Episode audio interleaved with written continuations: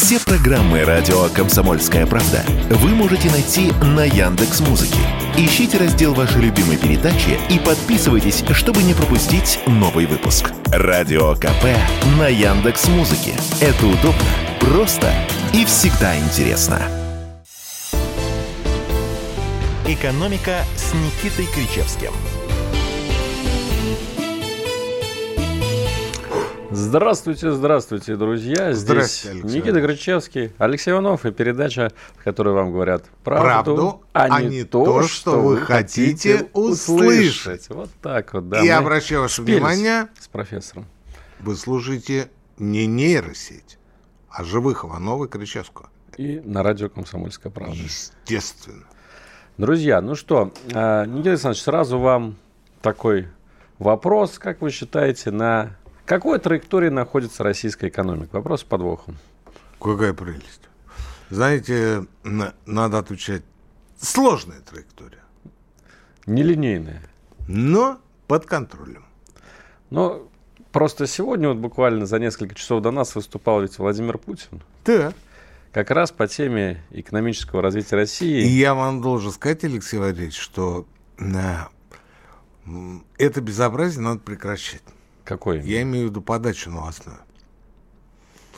А, Поясните. Я не знаю, у нас по поводу м- санкций, которые могут оказать негативное влияние на экономику, будет, экономику, будет синхрон? Да, да, да. Вот сейчас. Будет? Ну, давайте, давайте. Давайте послушаем про динамику экономики. Это кошмар, Алексей Ильич. Это, я считал эту новость. Пожалуйста. Известно, что российская экономика, начиная с июля прошлого года, демонстрирует позитивную динамику, в том числе за счет освоения бизнесом образовавшихся ниш западных компаний на нашем рынке, ну, за счет тех, кто ушел с нашего рынка, а также благодаря активному развитию связей с быстро растущими странами Востока и Юга. Однако возврат на траекторию роста не должен нас расслаблять. Нужно поддержать, усилить положительные тенденции в нашей экономике, повысить ее эффективность, обеспечить технологический, кадровый и финансовый суверенитет. Причем действовать нужно быстро, без лишней бюрократии и проволочек, поскольку введенные против российской экономики нелегитимные ограничения в среднесрочной перспективе действительно могут негативно на ней отразиться.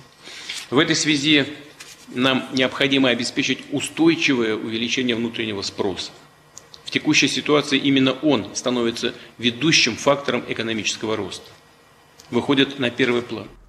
Ну вот мы прослушали выступление Владимира Путина, конечно, один лишь фрагмент его.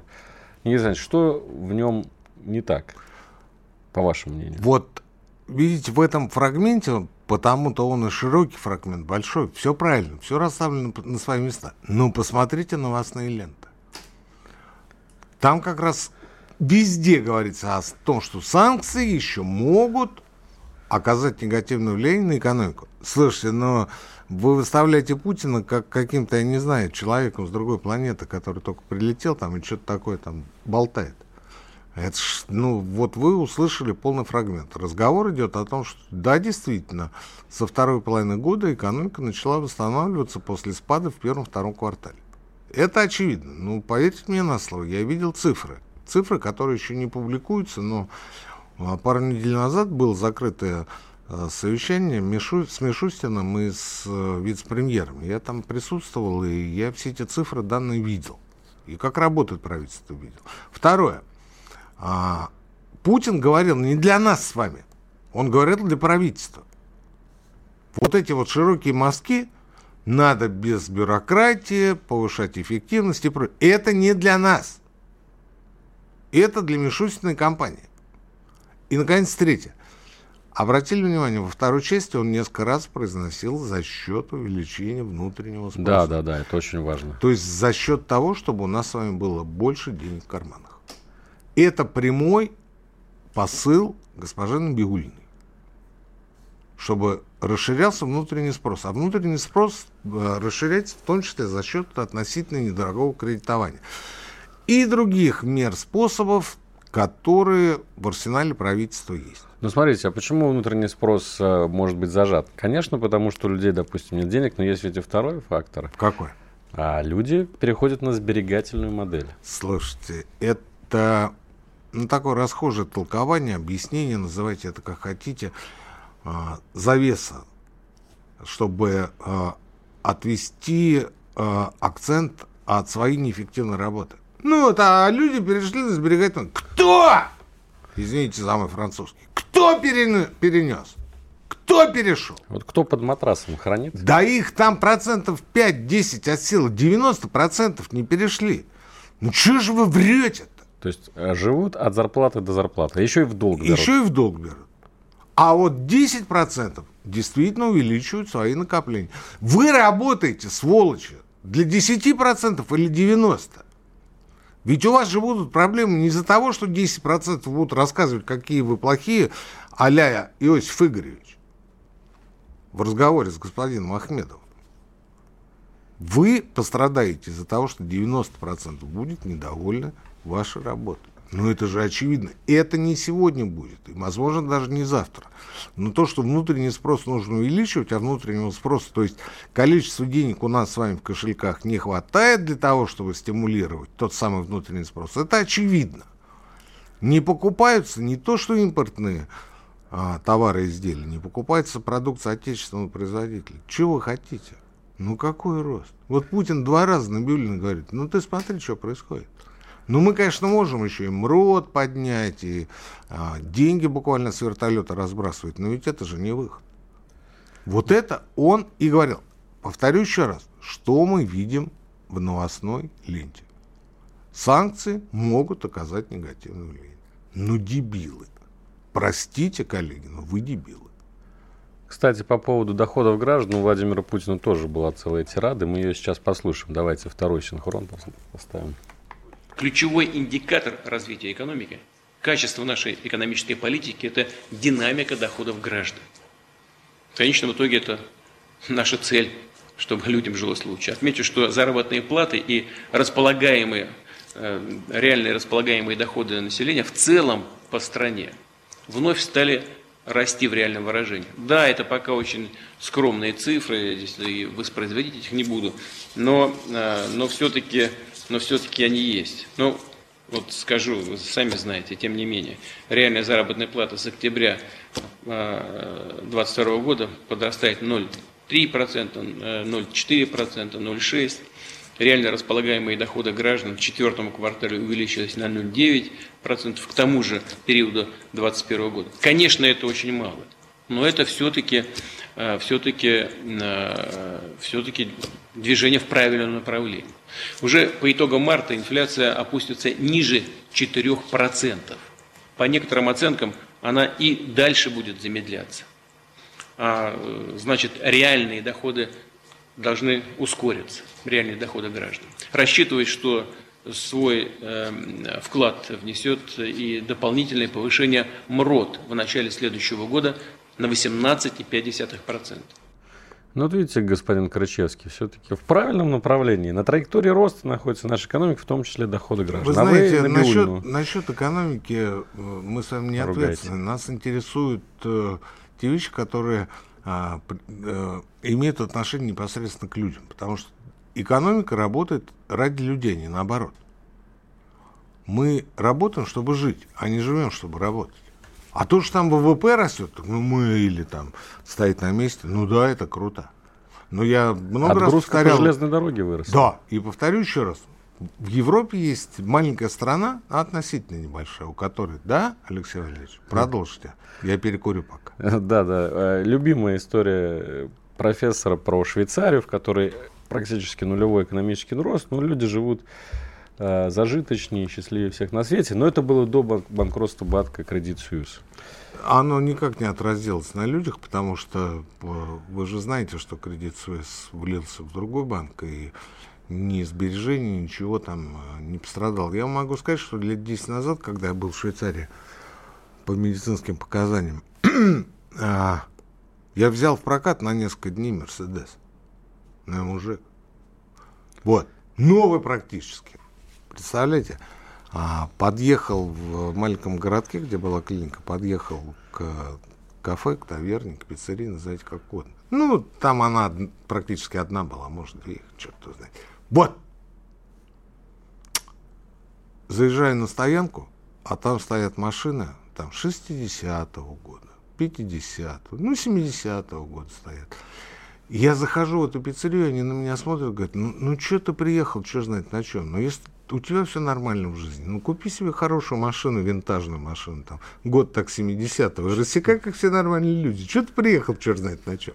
То есть я к тому, что у швейцарцев уровень жизни настолько высокий, тем более качество жизни настолько высокое, что для них а, предел наших мечтаний, скажем, новый Мерседес, это вообще не предел, это вообще ничего. Вот если ты ездишь на машине, скажем, шестидесятого года с открытым верхом, значит, у тебя действительно все хорошо. А вот эти вот понты дешевые, типа Мерседесов, ну, оставь это для друзей, может быть, кто-нибудь оценит. Ну, есть же развитая экономика, есть развивающаяся. Вот мы развивающаяся экономика, нам нужно догонять, нам нужно расти, нам нужно расти по пять-семь процентов в год. Нам не пойдет по одному проценту. Не надо нам расти на пять, на семь, на десять, там, на тридцать. Удвоение ВВП, помните, да? Удвоили на семьдесят два процента. Не в этом дело. Сейчас будет перерыв. Мы отвлеклись от доходов. Потому что то, что сказал Путин, я подтверждаю. Я это видел две недели назад своими глазами. Там действительно небольшой рост реальных доходов, но присутствует. Но вот сейчас вот люди слушают и говорят, Кричевский, ну ты что, опупел? Ну, какие реальные доходы, какой рост? А вот мы про это расскажем после небольшой паузы. Весна. Русская весна. На радио «Комсомольская правда».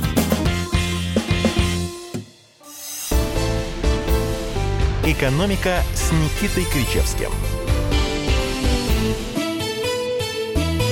Кричевский, Иванов, наш телефон плюс семь девятьсот шестьдесят семь двести ровно девяносто семь ноль два или чат на YouTube-канале «Радио Комсомольская правда». Я, в общем, не знаю, что делать с подачей экономических новостей в нашей стране, Алексей Валерьевич. Ну, вернее, я-то знаю, что делать, поскольку мозгов пока, слава богу, хватает. А вот как это донести до верхних слоев атмосферы у меня, например... Рецептов нет. Ну, я, озв... к чему? Озвучите, я, озвучите. я к чему? Я к тому, что ну, вот Путин говорит, что реальные доходы ну, чуть-чуть а, ну, начали расти. И я, будучи человеком, который все это видел своими глазами, подтверждаю эту историю. Но почему нельзя было сказать, я не, не про Путина сейчас, а про тех, кто подает информацию, а, хотя и про Путина тоже. Почему нельзя было сказать, что это достигнуто не только за счет больше эффективности трудовой деятельности и вообще предпринимательства и а, бюджетных компаний, а за счет того, что у нас не инфляция сейчас, а, как я говорил месяц назад, дефляция. Помните, я говорю, у нас дефляция. Вы на меня смотрите и говорите, Кричевский, ну что-то ей-богу. А проходит несколько дней, эр бэ ка публикует, говорит, да, у нас небольшая, но дефляция. В месячном, да, выражении? Да, да. Потому что в годовом Путин-то сказал четыре процента будет по марту. А я не уверен, что четыре. Если госпожа Набиуллина будет продолжать в том же духе, будет существенно меньше. Она сейчас уже меньше четыре. Это я к чему? Это я к тому, что э, на реальные доходы влияет э, цифра инфляции. А у нас инфляции практически нет. У нас дешевеет. Много чего дешевеет. Ну да, вы можете, конечно, закидать меня помидорами, я все понимаю, но я с удивлением читаю каждый раз о том, что то одна группа товаров подешевела, то другая. Реализации нет. Приходится сбрасывать цены. И, наконец, третья часть. Если бы... Вот сейчас, хорошо, пусть у вас инфляция будет там, ну, по... марту там три процента, четыре, пять, шесть, не принципиально. А теперь вычтите или сопоставьте с декабрьским повышением на девять процентов тарифов ЖКХ. И вы поймете, что Кричевский был абсолютно прав, когда говорил, что по факту у нас дефляция. А есть же такой термин, реально располагаемые так доходы. Так вот он про это и говорил. Не просто реальные доходы, а реально располагаемые. То есть после вычета всех да. обязательных платежей. Да. Ну, или реальный доход. Ну, какая разница? Не принципиально. Вычет, вычет там идет за счет того, что он там еще дополнительные кредиты платить и прочее. Ну вот, если взять абстрактное домохозяйство, то доходы действительно чуть-чуть, но растут. И не только потому, и не столько потому, что стали зарплату больше платить. Дело-то не в зарплате, а дело в том, что инфляция на нуле, фактическая инфляция на нуле. И, слава богу, пока никаких тарифов не повышают, хотя грозятся. Никита Александрович, давайте так, а как вообще можно повысить реальный доход населения? Вот я один раз общался с таким довольно крупным чиновником, он сказал, что только за счет экономического роста, не поверите. Ой, извините. Ну да, он прав. А почему нет? Инвестировать э, в основной капитал, от этого идет экономический это рост, от этого идут реальные доходы. Это общие слова, которые мы слышим двадцать пять лет. Давайте эффективнее работать, повышать производительность. У меня тут же вопрос, как можно повысить производительность труда таксиста, официанта?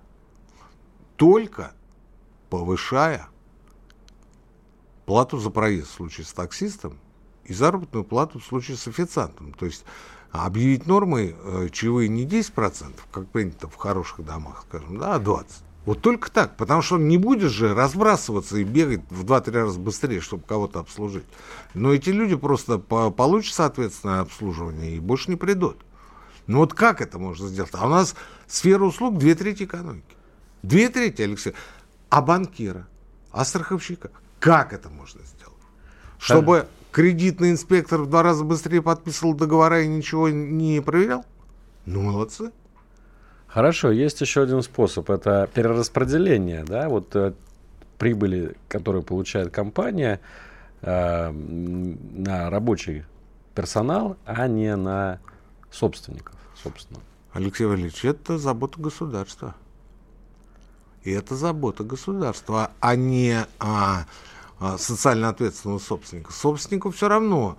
Он вас нанял за определенную зарплату и заключил с вами добровольное трудовое соглашение. Вы согласились получать столько-то денег.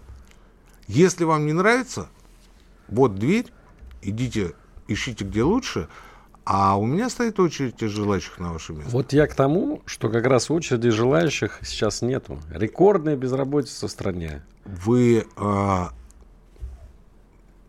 Хорошо очень говорите, но вы упустили мою главную мысль а, по поводу прибыли и по поводу повышения доходов людей. Государство. Вот как оно это будет делать? И это не наша проблема, это вопрос не на нашу зарплату, Алексей Валерьевич. Ну, есть а, еще один простой способ напечатать деньги и раздать их, да? Нет, вертолетным способом. Ну, слушайте, а, вот вы русский человек, у вас даже фамилия русская. Не самая, конечно, популярная русская, но одна из. Вы там на втором или на третьем месте? После Смирнова, да. После Смирнова, да. Вот. Так слушайте, ну вот, а, или черное, или белое. Или, а, значит, что коммерсов отнять. Ну, это вообще русская вековечная мечта а, раздербанить. Или напечатать. Вот, а посередине ничего не бывает. Ну, Про... гвоздик там, еще что-то. Было же, вы это вырастет экономически. Потенциал страны, построить новые заводы, дороги. Вот, кстати, Путин говорит, рекорды и в строительной отрасли, и в отрасли ремонта э, автомобильных дорог. Ну, счастье. Это две тысячи двадцать второй год. Это, собственно, не производство. Инфраструктура. А Но это, вот, кстати, работа. Это те самые государственные инвестиции, вот, которые создают новые рабочие места, повышает конкуренцию за трудовые ресурсы. Ну, отлично, но это малоинтересный простым людям фактор. Вы, вы правы абсолютно. Но, слушайте, ну как это, вот как это подается? У нас сегодня программа линчевания а, тех, кто... Нашего а, брата, журналиста. Нет, нет, нет. Причем здесь вы? А, тех, кто определяет подачу информации на государственном уровне. А, вот, слушайте, вы, например, знаете, что... А, Пекинка сейчас уже проходит, э, про, про, практически прошла Башкирию и идет э, по Татарии. Это дорога Москва-Екатеринбург. Которая была, да, Москва-Владимир, Москва-Казань, Москва-Екатеринбург. Тюмень. Далее везде. Ее mm. называют Пекинка. Ну, потому что все почему-то думают, что там китайцы будут туда-сюда шнырять. Так и будут же, будут. Ну, в том числе и китайцы будут. Но они будут... Э, через нас что-то вести, а от нас что, они пустые будут идти? Ну, вот тоже вот, ну, здравый смысл включите. Ну, мы с этого точно поимеем что-то. Ну, мы поимеем, но это же неинтересно ни перевозчикам, никому. То есть они и от нас что-то будут забирать, что-то будут... А что это вообще меня не волнует? Хоть мороженое, хоть мармеладки, хоть какие-нибудь чипы, я не знаю, с микроэлектроникой. Да какая нам да. разница, что они будут везти? Товаров тьма. Как русские и китайцы найдут общий язык, и чем они будут друг с другом торговать, нас не волнует. Потому что это личное дело каждого бизнесмена. Но это будет, это будет. И я, кстати, читаю транскрипт выступления Владимира Путина. Тут вот есть одна фраза, которая вам, наверное, должна понравиться. Она как раз по поводу Центробанка, наверное.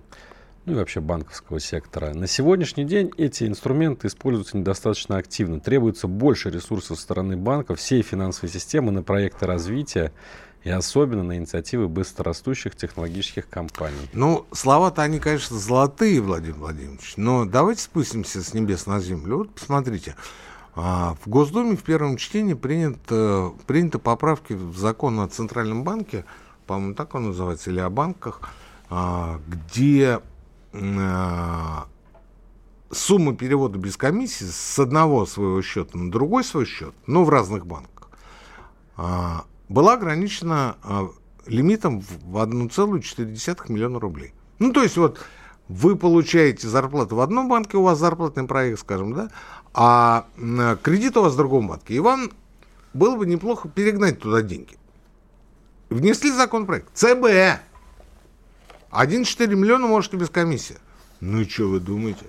Пришли э, жирные коты государственные, сказали, какие-то один целых четыре десятых. триста тысяч хватит. Все, свободно. Мы на этом зарабатываем до девяносто миллиардов рублей в год. И вы хрен у нас этот кусок изо рта вытащите. И он буксует.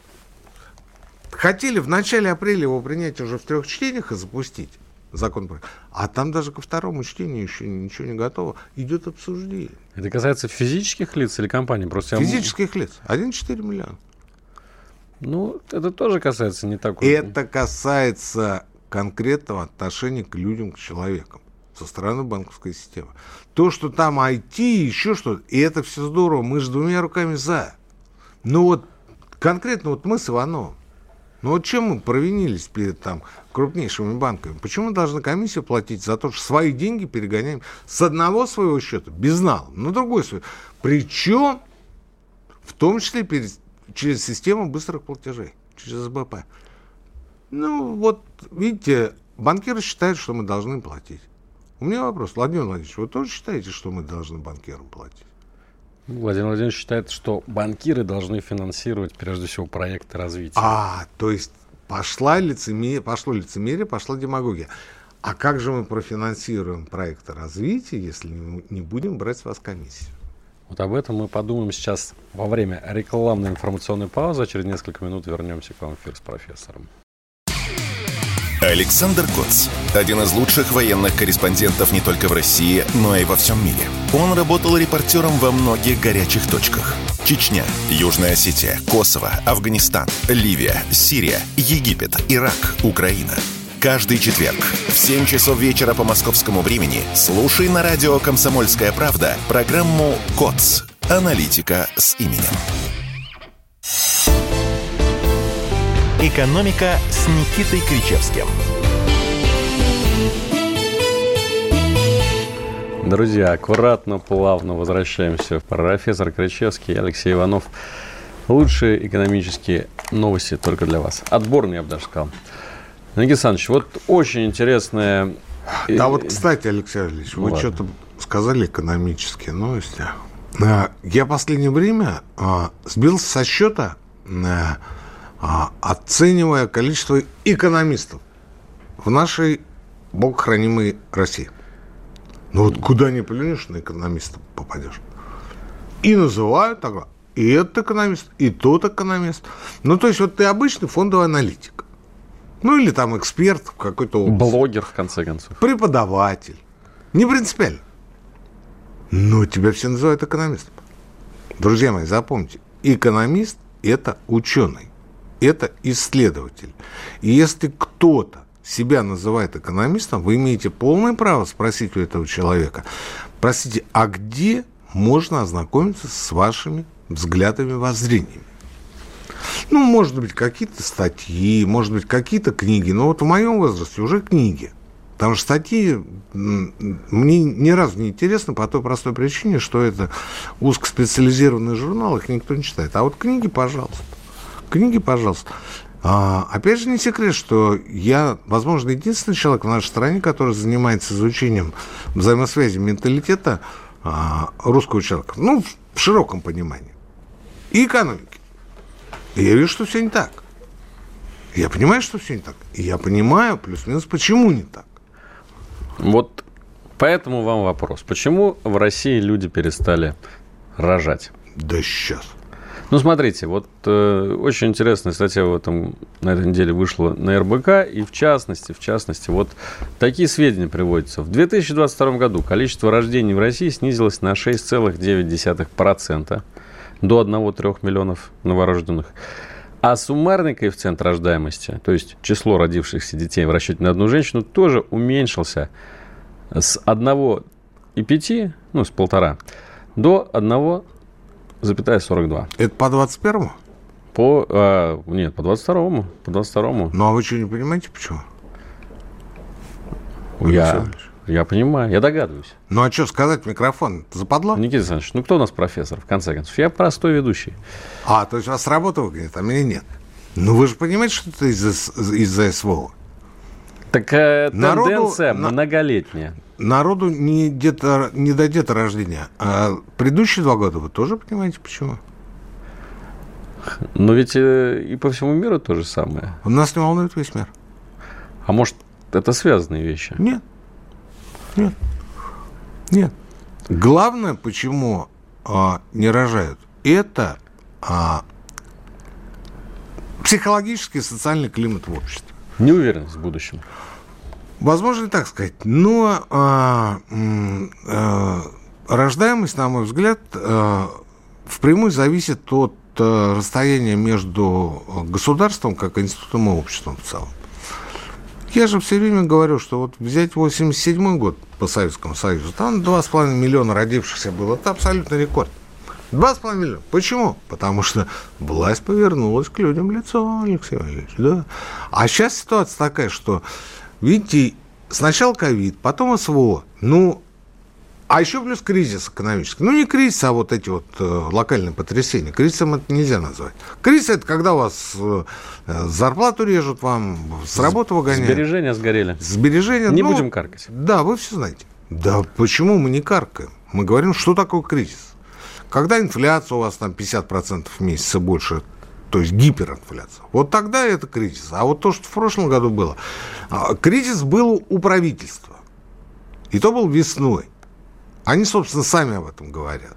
Они говорят, что вот где-то вот в марте-апреле мы видели, что экономика на волоске. Ну, вот когда вот валом повалили санкции, просто валом, нам нужно было какое-то время, чтобы отдышаться и начать отлаживать систему в новых условиях. Но потом-то все начало восстанавливаться. Но самое главное, что... И сегодня мы с вами говорим уже, извините, о том, что наблюдается микроскопический, но рост реальных доходов. В правительстве крайне озабочены падением рождаемости и предлагают, ну, по крайней мере, обсуждают новые меры поддержки демографии, помимо того, что там уже маткапитал выдают за первого ребенка, помимо того, что единое детское пособие ввели с начала этого года. Очень любопытны, на мой взгляд, меры, давайте их обсудим. Давайте вот. Не будем обсуждать. Ну как же, правительство обсуждает, а мы нет. Ну, мы же не правительство. Ну, смотрите, вот, например, предлагается одновременно, чтобы женщина могла получать и зарплату, и ежемесячные декретные пособия по уходу за ребенком, если она вышла на работу до истечения полутора лет. Ну, и вы думаете, вот ведут эту систему, и баб будут рожать больше? Ну, конечно, у них же будет больше уверенность как-то финансовой, да, своей состоятельностью. То есть они не, вы взяли? Ну, не придется выбирать между того... Вы, Алексей Валерьевич, не знаете размер этих пособий. А я, как многодетный папаша, очень хорошо их знаю. И про мат-капитал тоже много чего знаю. Ну вот смотрите, а, про мат-капитал. Ну, люди, вот, людям говорят, а вот за первого ребенка вы получите столько, а за второго ребенка вы получите а, в полтора раза больше. И простой человек начинает думать, ну, два раза платят. Ну, раз так говорят, да? А на самом-то деле платят один раз, и все. И все. Я сам, несмотря на то, что я доктор наук, крутой экономист, я сам, когда у меня двойня родилась, жене говорю, ну все, мать, сейчас мы с тобой разбогатеем. Ну да, за второго доплачивают чуть-чуть. Ну за второго разницу. мы получили. За второго мы получили. А третий, четвертый нам сказали, ну вот у вас от региона там какая-то а, материальная поддержка небольшая и пособие. И пособие. Дальше идем. А, ипотека, ребята, это а, не тот случай, когда... Вы можете гордиться тем, что вы там какие-то меры предприняли, и а, люди начали рожать. восемьдесят процентов всех ипотек у нас выдаются на однушки. И чего вы хотите, чтобы... А, ну, по теории экономического роста первый ребенок рождается при любых обстоятельствах. В любых условиях. Хоть в шалаше, если мы говорим о юге там и прочее, прочее. Вот. А второй ребенок рождается уже когда... Ты более основательно встал на ноги и смотришь на жизнь с оптимизмом. Так вот тут есть такая мера как раз для вот вас. Налоговые каникулы. Кредитные, Кредитные. каникулы по, по, по ипотеке семьям с четвертым ребенком. Вот Никита Александрович может воспользоваться. То есть а, моя ипотека автоматически пролонгируется еще на полтора года. Ну, спасибо. Ну, вот, как по... раз кредитные каникулы, Алексей Валерьевич, не нужны, потому что... А в тот момент, когда у вас родился маленький, там, скажем, второй или третий ребенок, не принципиально, у вас еще в силе родители. Они вам могут помочь. Просто материально вас поддержать на эти полтора года. А если вы возьмете полтора года, я, например, гарантии не дам, что через полтора года родители будут столь же сильны и столь же, столь же могущественны, что они смогут вам также материально, также ну, вас материально поддерживать. Кредитные каникулы же берут не... То есть вас никто не заставляет их брать. Вот у вас случилась ситуация, да, какая-то непредвиденная. Можете взять. Возможность такую иметь хорошо, я наверное. Когда... На полтора да. года перестать платить ипотеку. Я когда прочитал этот текст, у меня возник один вопрос. Вам шашечки или ехать? Нам ехать? Вам ехать. Ну, тогда не надо нам рассказывать про то, что у вас там денег на это нет, или а, все, что предусмотрено, этого достаточно. Не надо этого делать. Потому что вам, судя по вашим словам, шашечки. А ехать – это уже второй вопрос. Вам или на декоративные меры, которые ни на что не влияют, ну, минимум, минимум влияния, или же повышение рождаемости. Вопрос, да? А, Слушайте, не будем мы вот это вот расфигачивать, вот эту вот историю. Ну, написали люди, прокомментировали те, кому седьмой десяток. Ну, спросили бы у Кричевского. Шестеро детей, я знаю сам, что это такое. Будьте вы мне рассказывать, что мне надо. Мне надо, представляете? Мне, многодетному, они будут рассказывать про кредитные каникулы. У меня нет ипотеки. Друзья мои, у меня нет автокредита. У меня нет ни одного кредита. Вы думаете, что все многодетные отцы похожи на вас? У меня вопрос. Ну, я просто их выплатил. А, у меня вопрос. А вот та десятка, которую вы давали в ковид на подготовку детей в школе, куда она делась? Денег много. Разочек выдали, помните. И да. все, и свободно, да? Что-то многовато мы выдали. Нам все-таки шашечки. До свидос. Здорово, да? А что, вот десять тысяч а что, вот, когда... помогут рожать? Это на школу. Мы же говорим о комплексе мероприятий. А что говорили по поводу того, что а, за третьего ребенка, не говоря уж о четвертом, можно а, списывать, скажем, половину или семьдесят пять процентов ипотеки? Нафига мне это тело кредита? Зачем мне эти кредитные каникулы? Я рожаю третьего ребенка, мне говорят, Никита Александрович, пятьдесят процентов мы с тебя списываем. Документы только пришли. По электронке пришли. Свидетельство о рождении отсканируй и пришли нам. И мы с тебя пятьдесят процентов забираем. Представляете? И я такой думаю, ну ничего себе, конечно, мне третьего. А за четвертого вообще семьдесят пять. Тут есть еще одна незатратная совершенно мера. Установить для беременных женщин до достижения ребенком трех лет право работать дистанционно. Вообще супер. Вообще супер. Ноль затрат из бюджета. Да. Просто разрешаем. Спасибо вам большое. Не, не, не против. Там самое главное предложение будет э, после паузы. Да, обсудим его после небольшого новостного блока. Думаете, понедельник день тяжелый?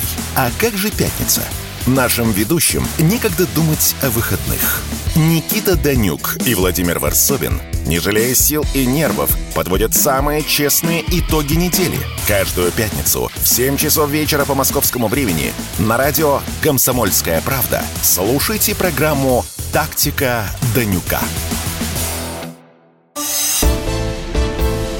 «Экономика» с Никитой Кричевским. Кричевский, Иванов, тут мы про демографию обсуждаем. Ну да, говорили, было дело. Вот э, Буцкая, это один из разработчиков Но. Э, законопроекта, говорит, что государство должно думать именно о молодых семьях, в которых до тридцати лет родились первый, второй, третий ребенок. То есть первый должен появиться уже в студенческие годы. Поэтому... Это вообще дурдом какой-то, Леша. А почему только молодых? Вам шашечки или ехать? А, а потому что... Как Чего? Еще многодетные семьи-то? У вас вот первый, небось, тоже в студенческие годы появился. Да. Вам тогда от государства что-то перепало? Ну, тогда государства не было. Это был восемьдесят девятый год. Такая серая зона. Вообще ни о чем. Все валилось. Какие-то, конечно, там э, рулоны э, денежных знаков выдавали. Ну, на них было купить нечего там, ну и прочее, слушайте. Но я не понимаю, я не понимаю, почему, почему вот, ну да, молодежь, ну да, ну так и а, сделайте отдельный раздел для поддержки студентов. Но вы их, вы не вышвыриваете тех людей, которые рожают после тридцати сорока. Средний возраст рождения, первого рождения ребенка по прошлому году у женщины составил двадцать восемь целых восемь десятых лет, почти двадцать девять.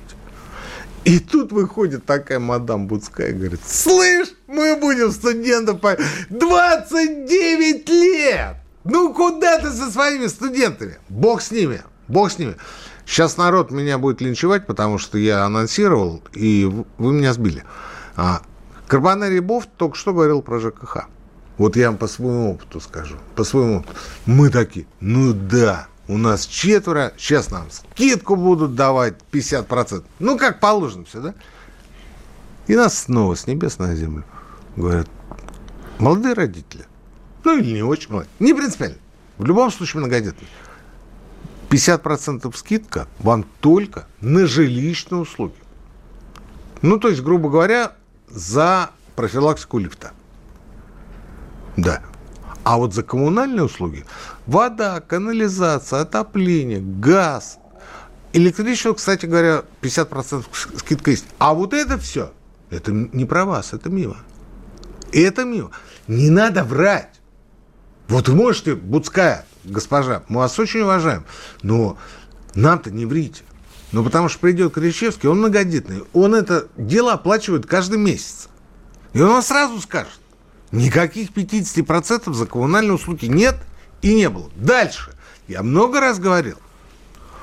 А, господин Собянин обрадовал меня тем, что на одну машину в семье предоставляется бесплатная парковка. Но до две тысячи тридцать шестого года, когда моим младшим детям исполнится шестнадцать лет. А потом Кричевский пошел вон. В шестнадцать лет ты можешь быть свободен. Потому что дальше, типа, дети уже там к станку встают, и все нормально. Мы будем летать не на машинах, а на каких-то других аппаратах. Вы сделайте так, чтобы не было ли... лицемерия. Почему, почему до тридцать шестого года? В чем смысл тогда многодетности? Мне в две тысячи тридцать шестом будет, не соврать, шестьдесят восемь лет. И почему только на одну машину? В крупных городах у людей две машины. На все машины, но оформленные на мать и на отца. Но вы заметили, каждый год вводят по чуть-чуть новые дополнительные меры поддержки семей. Поэтому Возможно, дойдет и до я ваших ни, инициатив. Я ничего за последние три года, когда мы стали многодетными, я ничего не увидел, не услышал.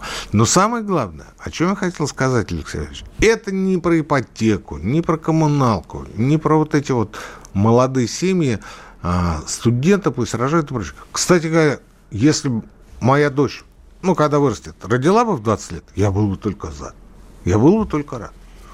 Потому что у нее будет огромный промежуток впереди. Ей будет пятьдесят, ребенку будет тридцать. Это как я прям двадцать лет. То есть это, наоборот, хорошо. Но не все же такие старперы, как я. В основном родителям-то, ну, скажем, максимум там до пятидесяти лет, они могут поддержать материально, они могут оплатить няню, они, в конце концов, представить свою маму или там своего папу в качестве тех, кто будет ухаживать, пока их дочка будет учиться. Это же прекрасно. Это же прекрасно. Но я не об этом. Сейчас нас отключат. Есть а, такая тема. В обложении подоходным налогом.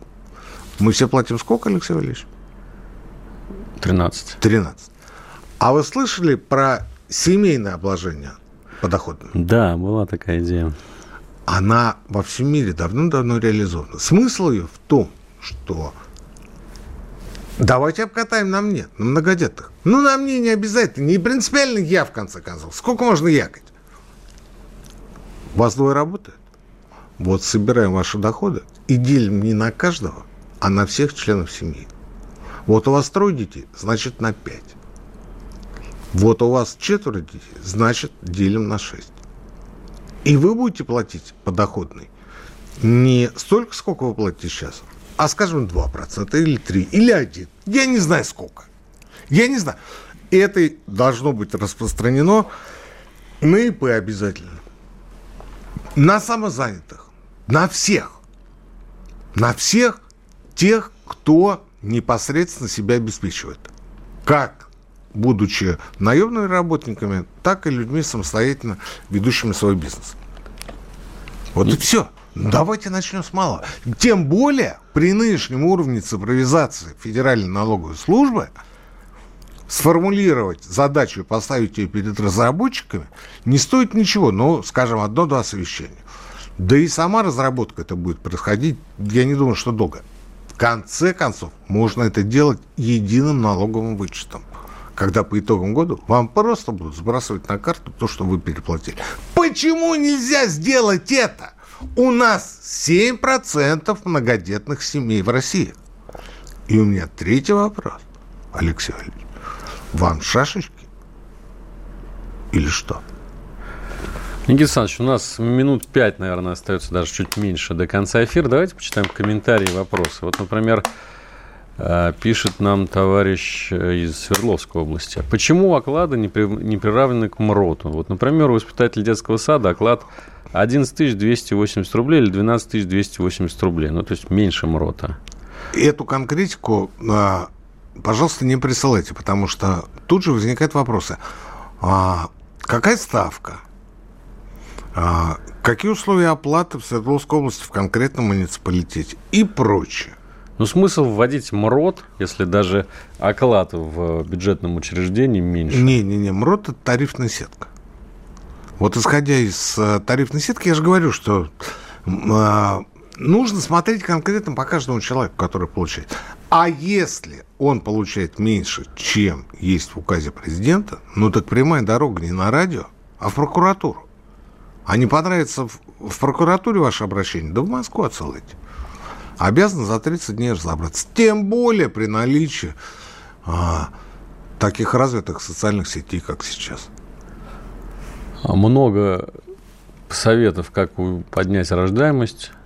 Вот, например, пишет нам человек из Санкт-Петербурга. Почему перестали рожать? А посмотрите на размах секс-индустрии, на количество сутенеров, развращающих девчонок, подсаживающих их на наркоту, увлекающих в проституцию. А, а где этих сутенеров посмотреть? Мне вот... Один не скромный. А где их посмотреть-то? Ну, товарищ-то, конечно, да. Но девчонки тоже ведь они какое-то время подрабатывают, потом уходят из этой индустрии. Или вы думаете, они теперь там будут навсегда? За свою долгую жизнь я видел много случаев, когда Кто-то когда-то чем-то подрабатывал, а потом уходил и вел совершенно нормальную, спокойную жизнь. Добропорядочную, семейную. Надо нуждающимся давать в аренду социальное жилье, так, глядишь, у нас потянемся. Нет социального жилья. А вот, кстати, была же история, что Владимир Путин сказал, будем строить арендное жилье ну, чем для, для оборонщиков. Да, кажется, чем да. кончилось? Ну, пока строят, ну, пока строят, там да. ну, второй этаж, может, третий уже построили. Ну да, социальное жилье. Ну, отличная инициатива. Но вопрос, а где у нас социальное жилье? Где можно а, арендовать по госрасценкам? Кстати, что такое госрасценки на аренду? Вы знаете? Я тоже нет. Но я это к чему? Я к тому, что ну, вы, когда у вас возникает мысль, она правильная. Но вы прокрутите ее с разных сторон, и вы поймете, что а, вы оторвались на каблучок буквально от земли. Вы же должны ходить по земле. То есть а, исповедовать нормативный подход. А вы переходите на позитивный. Но это вот а, в... общественных науках, гуманитарных науках есть такая градация. Нормативные, позитивные подходы. Вот когда вы отрываетесь от земли и говорите, с завтрашнего дня наступает коммунизм. Или я проснусь, и все будет у нас как прекрасная Россия будущего. Это нормативный подход. А, простите, позитивный. А нормативно это когда вы идете по земле, тихо, спокойно, шаг за шагом все делаете и так далее. Потому что ждать у моря погоды – это тот самый позитивный подход, о котором я говорил. Но, к сожалению, русский человек привык жить вот этими непонятными мне мечтами, ожиданиями. И он очень удивляется, что никто ему ничего не принес. Хотя он исключительный. Никита у нас, Алексей Валерьевич, да. Поскольку программа заканчивается, дайте моралите в конце. Не торопитесь, не спешите. Вот погода плохая, исправится. Живите сегодняшним днем, живите сегодняшним мгновением. И не ждите, что вам кто-нибудь что-нибудь принесет на том самом блюдчике. Только сами. Профессор Никита Кричевский на радио «Комсомольская правда». Прощаемся с вами до следующей недели. Всего вам доброго. «Экономика» с Никитой Кричевским.